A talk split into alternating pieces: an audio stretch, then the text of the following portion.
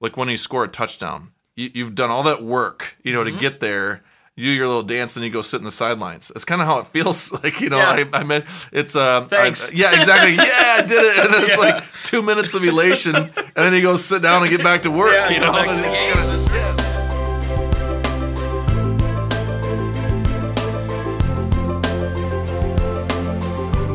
You are now connected with Enclave for Entrepreneurs at O'Hare International Airport in Elk Grove Village, Illinois.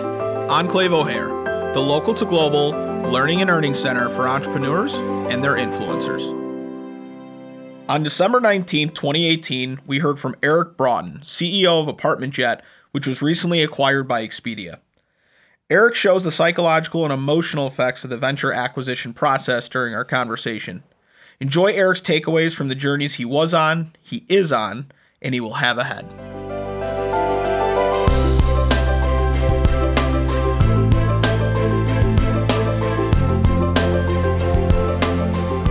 Eric Broughton, uh, currently the general manager of the multifamily division at Expedia, and I currently live in Naperville, Illinois. Excellent, excellent. And uh, not to mention, you're also the Enclave Entrepreneur of the Year for 2018. I am. I just, uh, yes, I just received that tonight. So, yeah, very exciting. Congratulations. Thank you That's very great. much. That's great. So, prior to your current role, Yes. you've had some um, opportunities to build some businesses. You had some really great ideas that you were able to turn into a business and, and sell. And that's a big part of, and, and really mainly what tonight was all about. And, and tonight's title was Facing Victory of Selling a Venture. Yes. Um, right. yes. And and of course, you know, we're here at Enclave, so a big piece of it is not so much the nuts and bolts of how you actually go about selling a business, but much more on you as an individual, Mm-hmm. Right. psychological effects and those kind of things. So talk to us a Mm-hmm. little bit, I guess, about maybe more from a business standpoint, kind of how that's gone in your journey in that, Absolutely. and we'll we'll d- dive a little bit deeper into the psychological Yeah, I thought it, it was an interesting perspective to take a step back and think about the emotional side.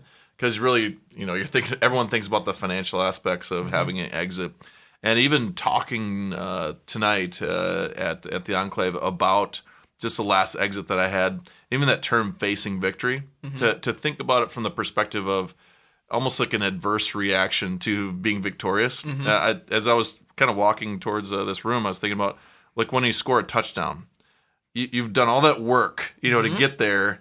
You do your little dance and you go sit in the sidelines. It's kind of how it feels like, you know. Yeah. I, I meant it's uh, Thanks. I- yeah, exactly. Yeah, I did it, and then it's like two minutes of elation, and then you go sit down and get back to work. Yeah, you go know? back to the game. kinda- That's right. Yeah, that's Yeah. it. Yeah, so that's kind of how I, how it feels emotionally. But you don't really think about that. And from the outsider's perspective, they're still, you know, giving you high fives and slapping on your back. Uh, but emotionally, it's done, and you're on to the next thing already. And Yeah. that's tough. Mhm. Yeah, and talk to us a little bit at, from that standpoint. You've this is you've done two, you've built two businesses and sold. So can you just give us some background on, on both of those? Yeah, so I've had three exits. I've built two of them. Okay. Uh, the first one was a concept that I had. Uh, um, it was a company called Yield Technologies, um, the group within Morgan Stanley Real Estate, the more consultative uh, within their entities. And then during the financial collapse of 2008, they pulled our charter and allowed us to go external to Morgan Stanley. We took some of that mindset and created a product called Rent Sentinel, and mm-hmm. that grew really fast mm-hmm. within the multifamily apartment industry. So really more of a prop tech or real estate tech uh, platform, and that became the number one marketing management platform in multifamily. Sold that to RealPage, a public company, mm-hmm. and as part of that exit, I became president of a division, which used to be our competitor. And then part of my role there was to combine about five different entities that they'd acquired throughout the years. So I managed that for about a year and a half, actually close to two years, and then was recruited away to run an entity in San Antonio called eSupply Systems. So also in the multifamily industry. Let's think about like an Amazon.com, uh, but for apartment buildings. So everything from paint to flooring to toilets to sinks to everything in between. Uh, ordering those supplies, and you could narrow it down and then get the best pricing. And then uh, I actually exited that company to RealPage as well. So the second company, I didn't create that from scratch. I was brought in to turn it around, Um, and I can talk about that more if you'd like as well. Pretty difficult turnaround. Uh, but then instead of staying on as a as another executive at RealPage, I had this concept for Apartment Jet because I'd I'd heard some executives complain about uh, the emergence of Airbnb and the sharing economy and their inability to profit and to be a participate in that economy. Uh, so I negotiated as part of my uh, sale to RealPage just a three month contracting consultant role. And I took that time to build Apartment Jet with my two two other co-founders, and those are two individuals that I had built two companies ago on Rent Sentinel with. So I brought the band back together, created the platform Apartment Jet, and really just uh, took off from there. Pun intended. yeah, absolutely, absolutely. So can you? And that was one of the things tonight that I heard personally that interested me a lot is when you were talking about the folks that as Airbnb is emerging, these Yes. you know complaints that they're having, and Yes. and I think that's what makes any entrepreneur an entrepreneur is that you're sitting there and uh, you know. Uh, it's a business problem. Okay, how can I actually turn this into something? Because can you talk a little bit about that for you? Obviously, as an individual, this is not that's not the only time you've done that in your life, Right. and then built it and turned it into something. So That's can you?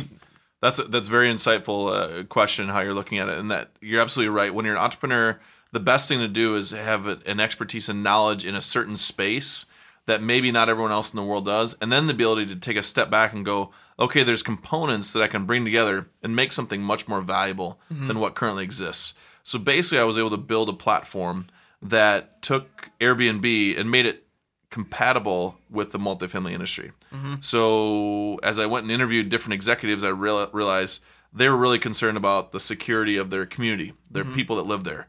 So I went to TransUnion and I got their background screening and I figured out a way to get that integrated with with Airbnb. Mm-hmm. And they said, well. What if someone lights a candle and you know they're on vacation here? They hit a golf ball off their off their you know deck and it Yeah. breaks a window.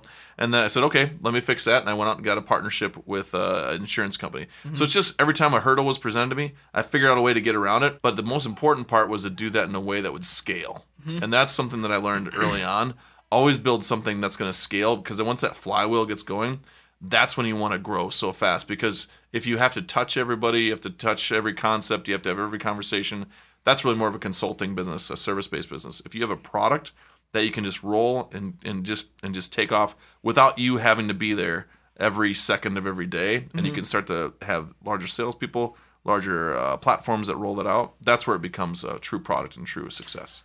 How do you eh, you know I, I work personally with a lot of organizations that are going from small Yeah. to now kind of mid-sized right so there's a lot of these these obviously entrepreneurs family owned businesses Right.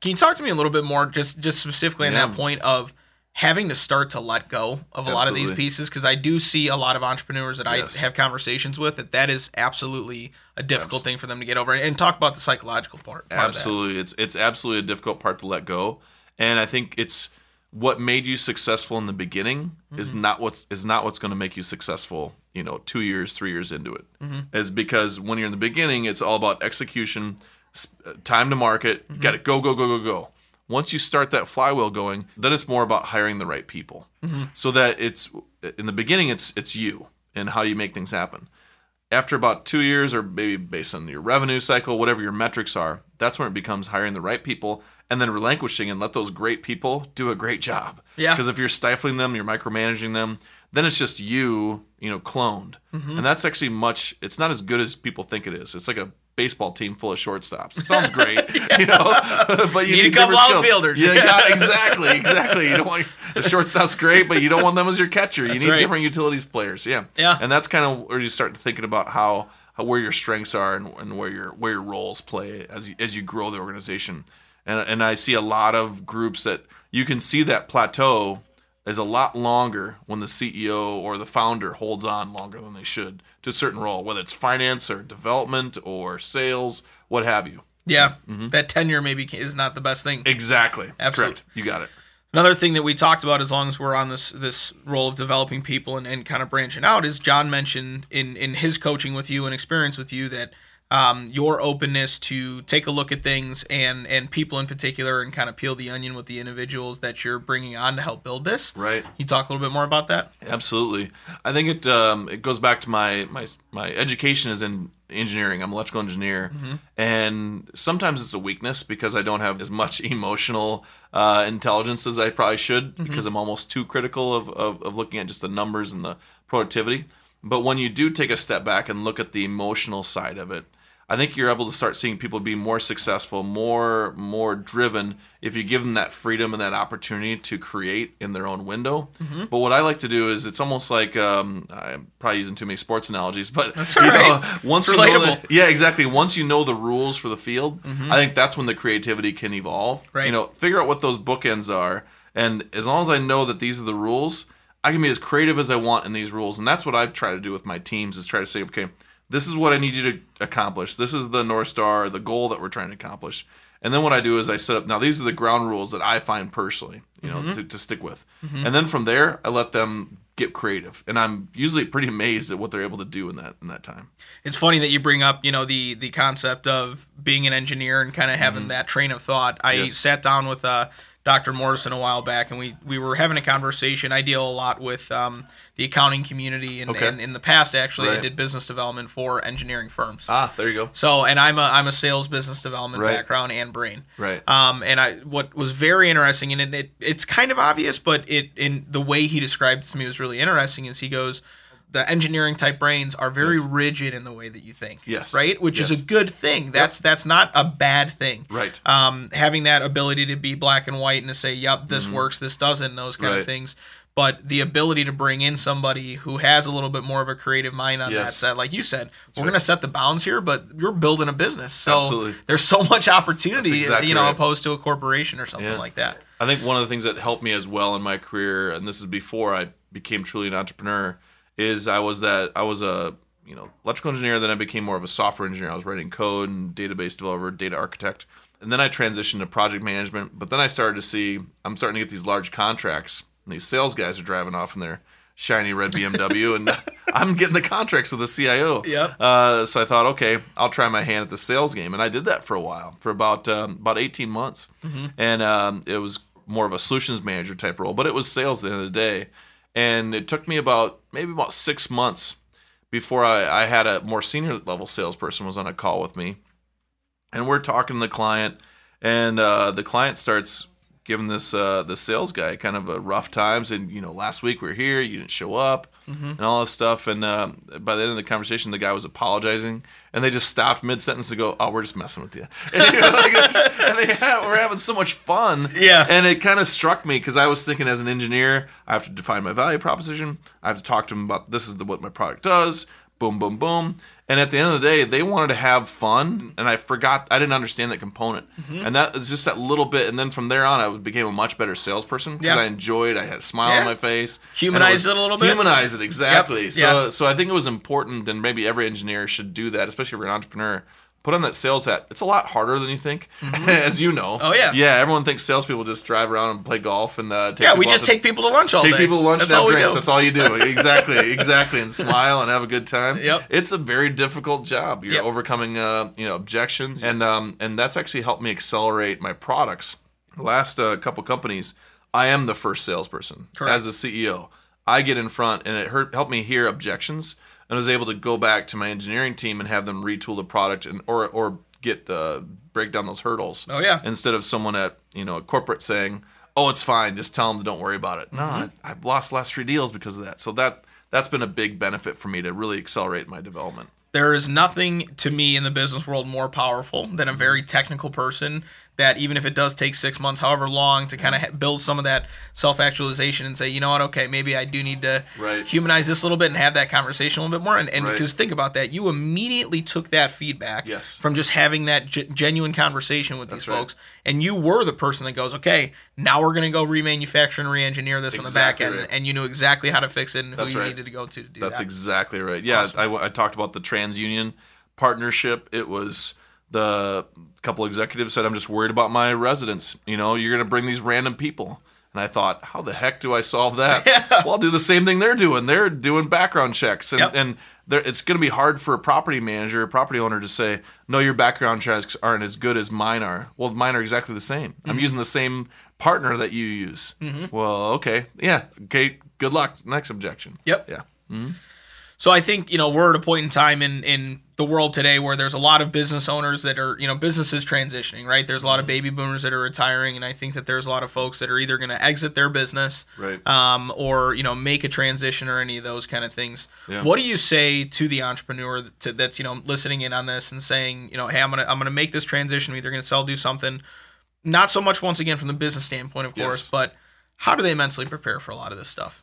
A, a big part, and this is this is tough. Uh, it's a conversation I just had walking down here. Is that someone said, "Well, how did how could you just exit that company? Wasn't that your baby?" Mm-hmm. And uh, and I and I never want to look at it as a baby, and uh, uh, because the only way you should consider it your baby if if you think you can only have one good idea in your lifetime, then hold on to it. You know, Yeah. never let it go. If a you great think you only have perspective. one. Yeah, but uh, so my perspective is, and it comes from being raised on a farm, Mm-hmm. is that so think of like cattle. So you raise cattle, and uh, maybe you have a small farm. So you you have a couple calves, you watch them grow, and you you actually care for and love these cattle. You know, they're really important. Mm-hmm. But eventually you're going to sell them and they move off to market. That's um it may be harsh, but that's kind of how I look at my businesses. Mm-hmm. I look at I I raise them, I care about them in the moment, and I'm talking about the business, not the people because those are two different totally different things. Mm-hmm. With the business, you look at that as as it's an entity that eventually is going to go off to market. Mm-hmm. And you do as best you can in that time with that, but then once it's gone and someone else has paid for it, it's there. That's their cow. you know, Mm-hmm. That's So, right. Yeah, so that's kind of how I look at businesses. Yeah. Yeah, Mm-hmm. absolutely. One other thing that we talked about tonight was kind of the element of, of going through this kind of journey that you've gone on and also being a, a family man, Yeah. uh, a family person, and, Yes. and that dynamic and consideration when you're um, having these these thoughts and these feelings of, of building the business. So, can you just dive a little bit into that on your experience? Yeah, absolutely. I, transparency and everything, even in business, is, is great, but family is even more so. Uh, if I'm traveling a lot and I'm going on business, I sit down with my, I have three daughters, uh, 21, 16, and 14 now. But even since they were little, I even have pictures of them at my old offices. I bring them in, show them where I work, what does dad do. I sit them down explain to them what, what kind of business I do. So Dad's got to fly to San Francisco. Not just dad's just on a plane somewhere, going to somewhere distant place for no reason. I like to sit them down and say, "This is the reason I'm going. This is what we're doing." Uh, sitting down with my wife before I spoke about earlier tonight was about the entrepreneurial journey.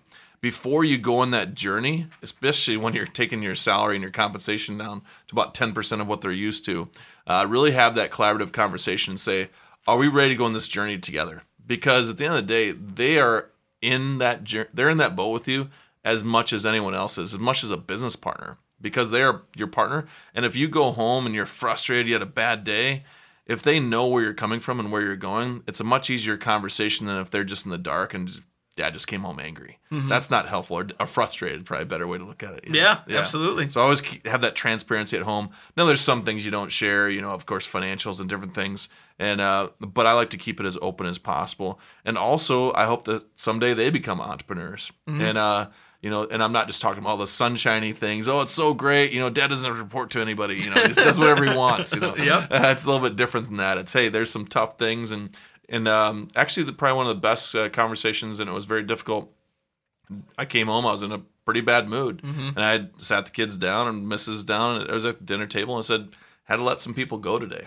You know, and and uh, I think I was trying to uh, show them some empathy. Mm-hmm. You know, some people are having a bad day. So you think we're having a bad day? Some other some other dad or mom is coming home right now and having to tell their kids, "Hey, I lost my job today." Yeah, you know, and figure out yeah, figure out Starting what you're right do next. now, what do we do exactly, next? Yeah. exactly. So having those conversations helps them understand, and it's and it's tough. But you know, if they just see the sunshine all the time, I don't think that's as, that's healthy. They need to understand that it's a cloudy day sometimes. I respect that very right. much. I Very agree with cool. it for sure. Thank you.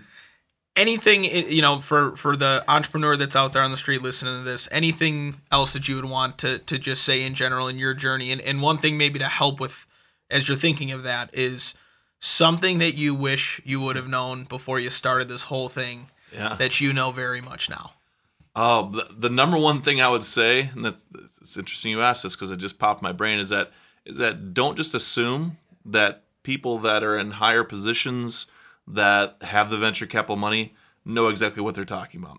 it's just uh, you know, listen to them, internalize it, and then verify. You know, kind of the, trust what they're saying, but verify it, run it around a little bit, get some other conversations to understand what others are saying, and then ma- then formulate your own opinion. That's probably the biggest thing that I've learned over time. Is I just made some assumptions that people in certain positions knew exactly what they're talking about, and uh, once I finally, and I'm a kid from South Dakota, so I just assume everyone's telling me the truth. so, and all they want to do is help you out yeah, exactly. In Chicago, they call it gullible. but yeah, where I'm from, you're just trustworthy and you're just a good guy. That's right. You know, yeah. So that's what I kind of expected when I first moved here, and then quickly learn that's not always the case. So I think that's one. And the second thing I would say is um, is uh, if if you're gonna build a business, you're gonna start growing it. Make sure it's really a business and it's not a hobby. Um, a lot of people go into hobbies and they try to make it into a business, and it ruins the hobby for them you have to have a business idea that's going to create revenue, it's create create profit uh, for someone for them to purchase it. And Mm-hmm. I know that's not exactly the Silicon Valley idea, but it's worked for me, and Mm-hmm. I think that's what I believe in. Is I believe in creating value for others, Mm-hmm. uh, not through trickery or sleight of hand. It has to create real value, and as long as I'm doing that, someone else will see value in it as well, and eventually have a great exit. Wow, those are all fantastic reminders of another great night of conversation at Enclave O'Hare. And for our listeners, you're invited on the third Wednesday of every month to join us for our conversation at Enclave O'Hare. For more information, log on to enclaveforentrepreneurs.com. This is Scott Brown. Thank you for listening.